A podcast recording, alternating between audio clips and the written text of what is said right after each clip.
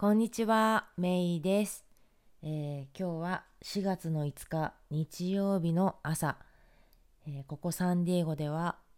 ロックダウンが始まって17日目、えー、約3週間目を迎えているところです、えいかがお過ごしでしょうか、え私の方はね、え相変わらず、え家にえいる生活をしています。で先週1週間を振り返ると結構仕事が忙しくてあのー、こういうご時世だから結構仕事が暇になるのかなと思ってたんですけど思いのほか忙しくして、まあ、子供のお世話もしながらというような1週間でした。でそうですねあと感じたことはなんかあのまあこんなことはないけどちょっとなんかこうナウシカ風の谷のナウシカの世界を思い出しますよね。なんかまあそういうことにはならないけどなんかこう外に出る時はガスマスクつけてじゃないですけどね。えー、アメリカも、えー、数日前から、えー、政府がえー、外出する時はマスクをするようにっていうのを言い始めました。もともとねあのアメリカっていうのはマスクをするあのあの一般の公共の場でするのをあまり良しとしない文化なんですよね。これアメリカだけではなくて、えー、ヨーロッパとかまあ西欧圏はそうだと思うんですけど、基本的にマスクをするのはあの、まあ、病人がするっていうことになってるから、まあ、アジア一般でするようにこう自分の健康のために、えー、ウイルスから身を守るためにマスクをするっていう文化がこれまでなかったんですよね。まあ、でもようやく、えー、アメリカもそのように言い始めていると。なんかちょっと遅いなと思わざるを得ないですけどね。うん、そんなわけで、えー、昨日朝ね久しぶりにちょっと一人で外に出てウォーキングに行ったんですけど一応まあその時もマスクをして出ました。えちなみにマスクは、えー、病院とかスーパーで働く人はもう必ずしないといけないというルールがあってで、まあ、それ以来のそれ以外の一般の人は、まあ、なるべくしましょうねっていうような、まあ、強制ではないんですけどねなるべくしましょうというふうになってますけどもともとねマスクをしない文化だからマスク自体が売られてないんですけどもうとっくの昔にマスクっていうのは店から消えていて、うん、ない人はねどうあの自分で作ったりとかしないといけないんだろうななんて思ってますけど、えー、皆さんは世界のどこにお過ごしで、えー、今どういった生活をされてるでしょうか？えー、あとはそうですねその、まあ、散歩道でまあこちらもね春だから結構いろんなお花が咲いてたんですけどあの日本で見かけた野花をねいくつか見つけてなんかそれを見た時はなんかすごくほっとしましたね。あのアメリカサンディエゴって結構こうユニークな形とか、まあ、色とかの花とか植物がたくさんあって私それすごい好きなんですけどなんかそういう見慣れた昔見た、えー、花とか植物を見た時に何だろう昔の自分とかまあ懐かしい故郷とこうつながれる時間みたいなのがこう押し寄せてきた感覚があってうんすごくほっこりしましたね。うんなんかそんな経験もしながら、まあ、そういったことをね、まあ、先週も話しましたけどまあ、ジャーナルという形で、まあ、記録してるんですよね。うん、で、まあ、周りを聞いてるとねなんか急にこう家にいることになったから何をしたらいいかわからないっていう人もいるんだけれどもあの特にねあの家族と一緒に住んでない一人で住んでる方なんかはあの閉塞感をすごく感じてらっしゃると思うんです。だけどこんな時だからこそあのなんだろう。まあ時間割を決めるって言ったらちょっと変だけど、まあ、自分と約束をして何かをしていくっていうことがいいのかなって思いますね。なんかこういう生活だからこそあの学びとか成長なんか勉強しなさいってことじゃなくてこう家の中でできる趣味を見つけてみたりとかあのこれまでの生活でこうできてなかったところをやるみたいなねそういうきっかけになればいいんじゃないかななんて思ってます。で以前、えー、番組にもゲスト出演してくださったゆきさんがシェアしてた内容をちょっと、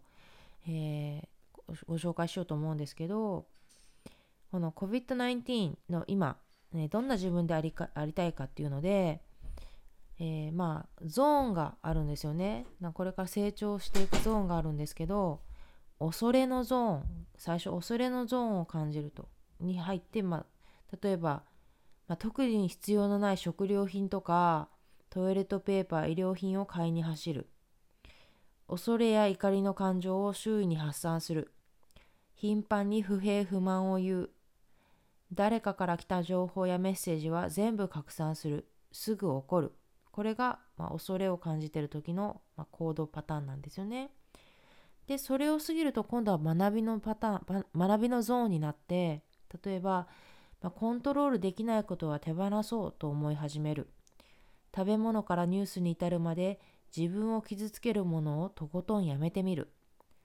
自分の感情に名前をつけてみる。状況を自覚してどう行動するべきか考える。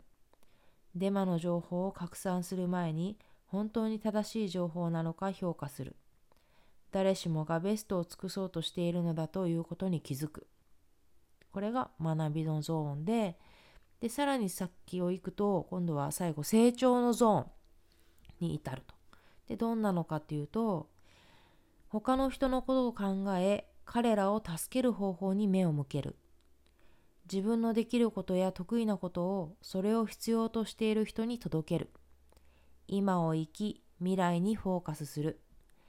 自分自身と他の人に共感できる自分でいる。他の人に対し感謝の気持ちを持つ。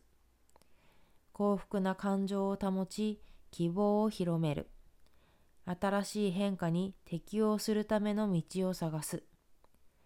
心の静けさ。忍耐人とのつながりそして創造性を体現するこれが成長のゾーンと言われてるそうですね。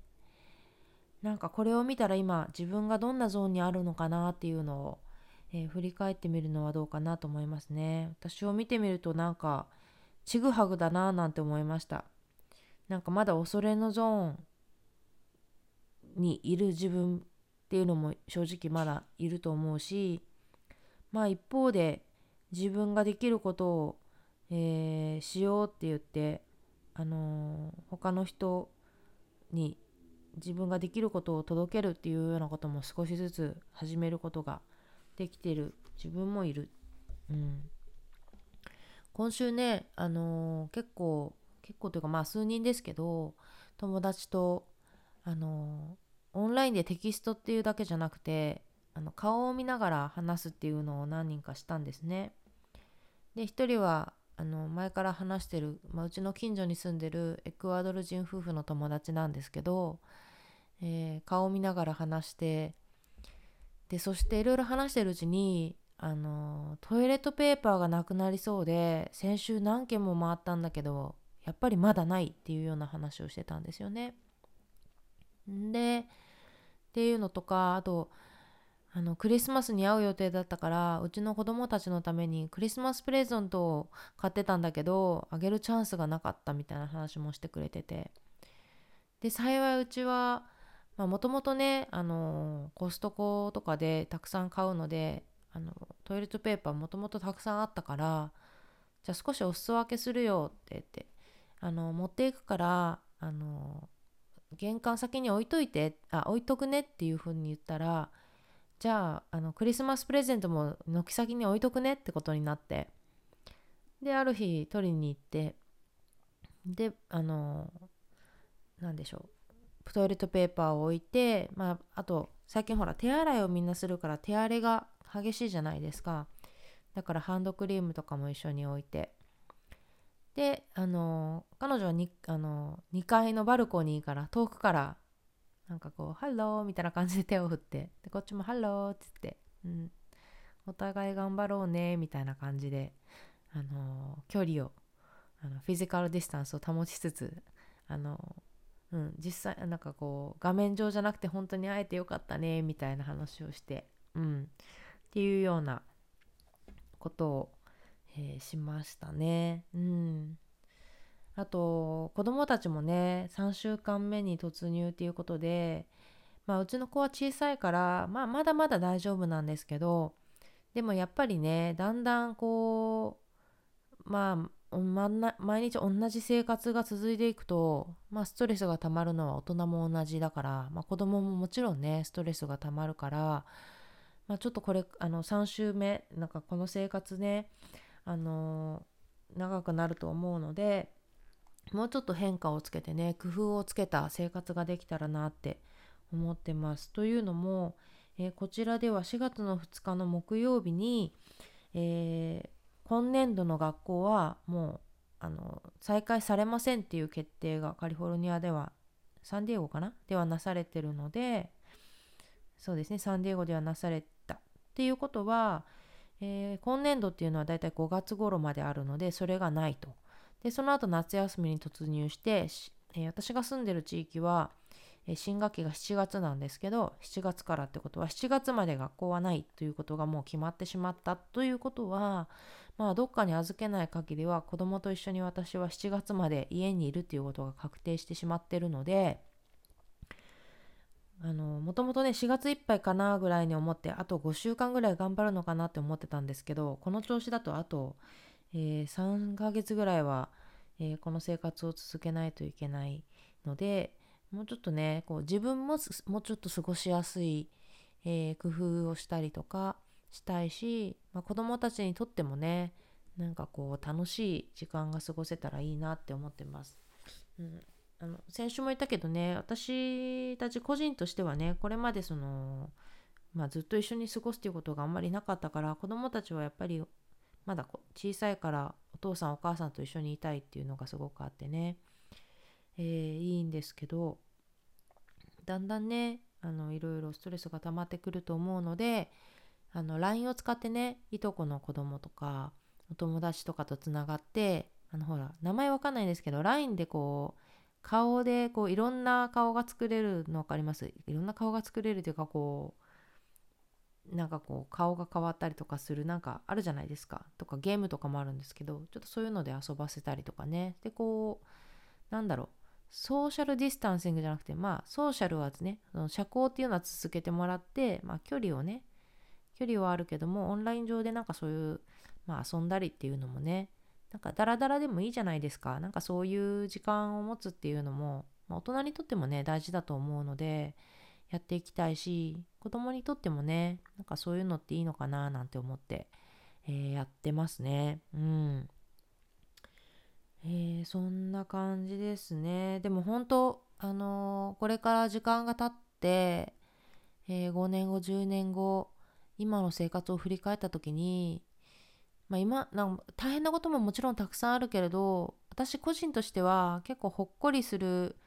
思い出になるんじゃないかなって思ってるしそういうこうほっこりするような思い出になるような、えー、日々を今、えー、過ごしていきたいなって思ってますね。うん、うん、皆さんはどんな感じなんですかね？是非ね、えー、教えてほしいななんて思いますけどうーんあとはねあの作家のあの絵本作家の五味太郎さんが、えー、あのコロナウイルスの社会っていうことでインタビューを受けてたんですけどあのそれで言ってたのがじゃあコロナが始まる以前からあなたの生活は居心地が良かったですか？っていう逆質問をしていてなんかギクっていう。なんかこう普段から感じてる不安が翻ってコロナに移ってるだけじゃないですか？みたいなね。なんかこう不安とか不安定こそが生きてるんじゃないですか？みたいなことをおっしゃってて。うん。なんか揺るぎない考え方みたいなのってかっこいいけど実はなんか死んでるっていうことじゃないですかって。安心安全を前提にするから不安をマイナスのものだって感じてるし人間を機械のように見てしまうと。うん。なんか今の時期今みたいな時期こそその自分で考える頭と敏感で時折きちんとサボれる体が必要なんだと思うと。戦後ずっと丈夫な体がいいと言われてきたけどそれはつまり働かされちゃう体なんだと賢い頭っていうのはうまく世の中と付き合いすぎちゃう頭でキリがないしいざという時に弱いっていうことを言ってるんですよね。うん。なんかこうでまあこの新型コロナが流行ってあの五味太郎さんの方もお仕事に、まあ、変化があったみたいなんですよね例えばその出る予定だったイタリアとかメキシコでのブックフェアが中止になったりだとか、まあ、楽しみにしてた野球の大会ができなくなったりとかでもこう今広がってきてるテレワークっていうのは、まあ、自分も、ま、仕事相手のデザイナーさんとか編集者さんも毎日やってることでまあ、これを機会にどんどん広がっていけばいいと思うっていうのを言っていると。でまた今はある意味本当に考える時期。ね、今回うちにいたくないから職場に行くってやつが結構多いっていうのも分かったけどそれならその家の状況ってどうなのかとか考えるよねっていうことを言っていて本当になんか今こそなんかこう家の心地の良さの改善ね、もっと心地の良い家にするっていうのは本当に課題かなって思って、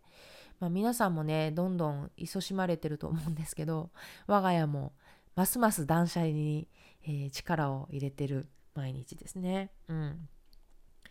あとは働き方国会学校ねいろんなことの本質が露呈されちゃってるよねって五輪の延期もオリンピックより人の命って結構大事なんだなとやっと再認識したんだろうし優先順位がはっきりしてくる。うん、で感染者が何人とか何パーセント株価がどうみたいなニュースばっかり見せられるけど、まあ、どれもなんか金融の話ばっかりだと。グローバルグローバルって言っても心でグローバルしてたんじゃなくてお金がグローバルしてただけなんだなとしみじみ思うよねって。でこれでむしろこ今これが子どもたちにとってチャンスなんだぞって言いたいっていうことをおっしゃってて今仕事も学校もある意味で今枠組みが崩壊しているから普段の何がつまんなかったのか本当は何がしたいのかニュートラルに問いやすい時じゃないか、うん、実はコロナ際うん、コロナの被害がない時こそチャンスに満ち満ちているんだけど今は幸か不幸か時間が余っているんだから、うん、それからまあ子供もねこう一斉休校になったかと思えば再開してやっぱりやめるかもみたいなね政あの政府とか自治体の判断に日本は振り回されてるようなんですけどなんかやっぱり日本人って誰かが命令してるのを待ってるよねって。その方が楽というかやりやすいのかなって。で,、まあ、こうでもこういう時っていつも早く元に戻ればいいって言われがちだけどじゃあ戻ったその当時って本当に充実してたの？って本当にコロナ前に戻りたいって問うてみたい戻すってことは子供に失礼な形の学校や社会に戻すっていうことだからつまり例えば義務教育って言うけど子供にとっては教育って義務じゃなく権利だと法律に書いてある。でも6歳になったら必ず小学校に行く。他に選択肢がないんだもの。しかも公立なら学校も先生も選べない。どんなにまずくても3丁目の人は全員この寿司屋しか行っちゃダメと決められているようなもの。僕の娘は2人とも途中で学校に行くのをやめたけど学校というタイプに向いてる子と向いてない子あるいはどっちでもいい子がいる俺は初等教育のプログラムってほとんどが大きなお世話だと思う。人格形成とか学習能力とか。もちろん誰も悪意でやってるわけじゃないんだけど、全員座ってじっと先生の話を聞くって子供の体質には合ってない。そこで栄養が取れて健康が管理できれば十分だと思うし、やりたいこと、わからないことがあったら聞けばいいと思うからって。うん。なんか、こういうことを、えー、ゴミ太郎さんはおっしゃっていて、でも本当今の状況って、あの、自分の頭で考えることがすごく必要とされてる時期だと思うんですよね。こうニュースとか政府が言っていることに、えー、ただ従っていればいい安全かっていうと決してそうではないと思うんですよね。どこに住んでいても。だから今本当にやばいのは思考停止状態になっている状況の人。うん。やばいなって思いますね。えー、危機管理、リスク管理が本当に大事じゃないと、えー、茹で上がったカエルになっちゃいますよね。なんかぬるま湯に使ってて心地いいからって動かないと茹で上がってしまいますと。危険ですよっていうこと。うん。それとあとはやっぱりリーダーシップですよね、今必要なのは。えー、決断力。うん、誰かに決めてもらうのを待ってるのではダメで自分で、えー、状況を見て、えー、決めて行動していく力っていうのは本当に必要ですね。あとはねその考える力決める力っていうのでプラスそのリスク管理っていうのでちょっと考えることがあったんですけど、えー、知り合いの人がねこれはもう災害にそ、まあ、日頃から日本って災害が多いから災害に備えて備蓄をしましょうっていうのは言うじゃないですか。地震とか水害とか。でこのコロナも立派な災害なんですよね。でしょ？これ以上の災害ってないと思うんですよ。これまで、えー、私たちが経験したことのない類のウイルスによる災害ですよね。で日頃から、まあ、特にその地震とか水害の多い日本において備蓄はしとくべきじゃないですか。その何か急にあっても食べていけるように12週間分の食料は、えー、備えておきましょうねっていうのは分かりますよね。だからそれと買い占めの区別がついてない人がどうもいるみたいで買い占めっていうのは必要ない分まで、えー、こう買ってこう買い占めちゃうことですよね。買い占めそのままですけど。でアメリカにも実際なんかこうあの医療用レベルのマスクをすごい買い占めて自分が必要な分じゃないですよ。あの売ってやろうと思ってたんだと思うけどもう市場に残あるものをこうごっそり買い占めてた人が FBI から捕まったりしてたんですけどその買い占めっていうのと今ある状況を見てあこれは買っといた方がいいなと言って備えるっていうのこれ2つの違いありますよね。分かりますよね。なのにその災害に備えている人に対してこう悪だって、えー、思う人がどうやらいるっていう話を聞いてそれもなんか大変な世の中だななんて、えー、本当あのニューヨークなんかねあのベッドとかいろんなものが足りなくなって、えー、イタリアやスペインでもね人工呼吸器をえー、老人が外してねまだ生きる可能性のある人に渡さないといけないみたいなことを、えー、言われてる。まあそんな本当に深刻な状況に陥る可能性がある中本当にやるべきことって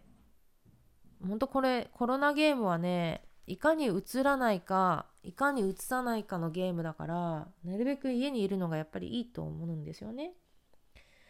だから本当日本も早く緊急宣言を、ね、政府が出さないと各自治体は動けないのでさっさとやってほしいなと個人的には思ってるんですけどねでも本当日本ってこうトップダウンの国じゃなくてあのよくあのミドルアップミドルダウンとか言われますけど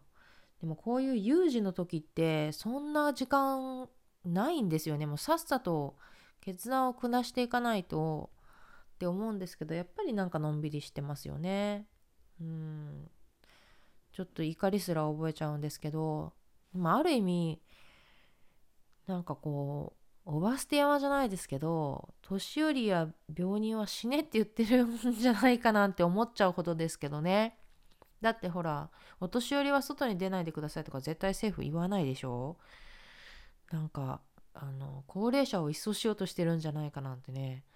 ちょっと思っちゃうぐらい恐ろしいんですけど本当イタリアみたいな状況にならないことを祈ってるえ4月の最初でございます、えー、いろんな話をしましたけどいかがでしたでしょうか？なんかこんな時だからこそねほんとさっきの話じゃないですけど、えー、成長の機会ということで、えー、自分が他の人のためにできることが何かっていうのをね、えー、考えたらいいなって思いますね、え私も自分ができることをやっていこうと思ってます。うん。えそんなわけでね、え日曜日の朝です。えー、ちらっとね起きたばっかりの娘が私の部屋に入ってきてドアをバーンと閉めたりしてましたけどまあそんな日常を私も過ごしています。えー、まあね私の日頃のことは、えー、相変わらずインスタグラムで載せてます。えー、アットマークのメイドとサンディエゴです。えー、インスタグラムにも載せてたんですけど最近またねあのドテラのエッセンシャルオイルにハマってましてなんかやっぱ家での暮らしを充実させるって香りとかねそういう五感で楽しめたらいいじゃないですか。だからやっぱり時には美味しいものを食べる。あのローカルビジネスをサポートするために、えー、テイクアウトをして食べたりとかで、ね、それで食を楽しんだりとか、えー、エッセンシャルオイルで、えー、香りを楽しんだりとか、えそういったこともしてます、うん、エッセンシャルオイルのね使い方とかあのこの前はねあの何でしょう。えー、ヨガを家でまあちょくちょくするようにしてるんですけど朝ね特にまあもともと金曜日の朝は、えー、ヨガって決めてたから、まあ、どんなに忙しくてもね金曜日の朝はヨガをテレビの前に向かってね、えー、するようにしてるんですけど、えー、普段はねヨガマットをしっかり、あのー、きれいにするような暇もなかったのでこれを機にね、えー、エッセンシャルオイルのレモンのを使ってそれをねこうあのお湯に垂らして10滴ほど垂らして、えー、拭き掃除をしてみました。うん、なんかそんなのとかね、なんか香りと一緒にお掃除も楽しめたらいいですよね。うん。とか、私だと好きなのはやっぱりラベンダー。うん、ドテラのラベンダーは非常にいいですね。なんか、あのー、これはね、私は出産の時もお供して、あの病院に病室に持ってってて結構使ってたんですけどそうするとねあのナースの人が入ってこられた時に「あこのお部屋すごいいい香り」とか言って 言われてましたねなんかそんなことも思い出しましたけど、えー、そんなわけで今日も、えー、いつもよりベラベラ喋っちゃってますけど、えー、ロックダウン生活17日目3週間目のスタートということで、え皆さんとつながることができました。